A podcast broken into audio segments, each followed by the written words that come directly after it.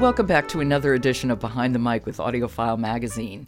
The publisher of AudioFile, Michelle Cobb, is with me this week, and we are getting her takes on some hot lessons. Hey, Michelle. Hi, Jo. I, okay, I'm ready. What do we got? The Gifted School by Bruce Holsinger, read by January Lavoie. Oh, okay. This is interesting. I don't know this title at all. Well, it's an earphones winner, and, and, we'll talk about why. But if you've been following the recent college admissions scandal, uh-huh. then you're definitely going to be interested in this. It's a book that focuses on the moral dilemma of parents overly helping their children. Mm-hmm. And it's set in a fictionalized Colorado town. And there we're talking about kids getting into the Crystal Academy, which is a high school. And this takes center stage in the life of four children whose mothers met when they were all taking a baby swim class together. Um, my, my, the imagination just runs wild at this. yes.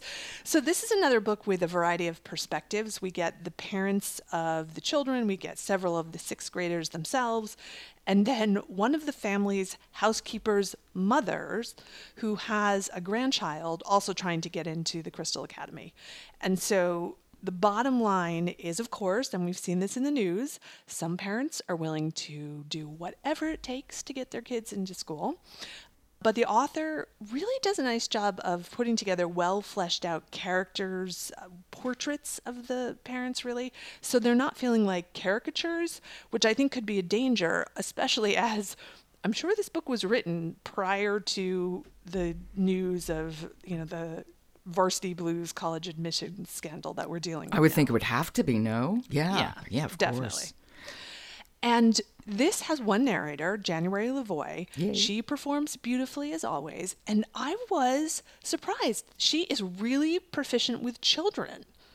And she helps us find the sadness, the desperation, and even the humor in this book because ultimately it's not a salacious book, it's not a depressing book, but it's a book about humans and humanity and how people really do want the best for their children, even when they make big mistakes, providing the best for them.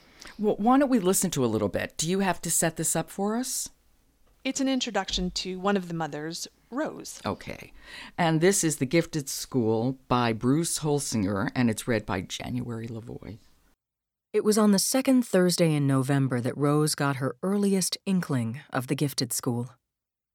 Months later, she would swipe back through the calendar and finger that day as the beginning of it all.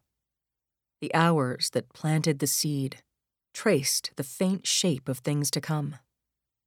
The school was still no more than a whisper in the air when she saw her friends late that afternoon, a mere ripple of unease as she settled into bed that night with her husband but it was already a presence among them. A lurking virus, its symptoms yet to show. She spent that Thursday in the neuro ward, where her most severe case, a girl of 14, lingered at the tail end of an induced coma. Brain trauma with swelling, another helmetless cyclist felled on a city street. She is so good. Isn't it interesting that yesterday we're talking about a book which was read by different people to get the different perspectives but you know here she's she does such a great job and she still gives us those different perspectives and different character voices. Not that you hear more than one here but you know it's it's an interesting juxtaposition to how one person can do all these performances versus a variety of people doing them. And she's also good at just introducing a note of foreboding into her voice. Yes. Oh, that's that's a good statement. She's she's a remarkable narrator, really one of my favorites. Okay, that's a great suggestion. Thanks, Michelle. You're most welcome. And that was The Gifted School by Bruce Holsinger, read by January Lavoie. Behind the Mic is supported by HarperCollins and their seven part original podcast series called Behind the Scenes of Becoming Mrs. Lewis. Join author Patti Callahan for an in depth exploration of the improbable love story between C.S. Lewis and Joy Davidman.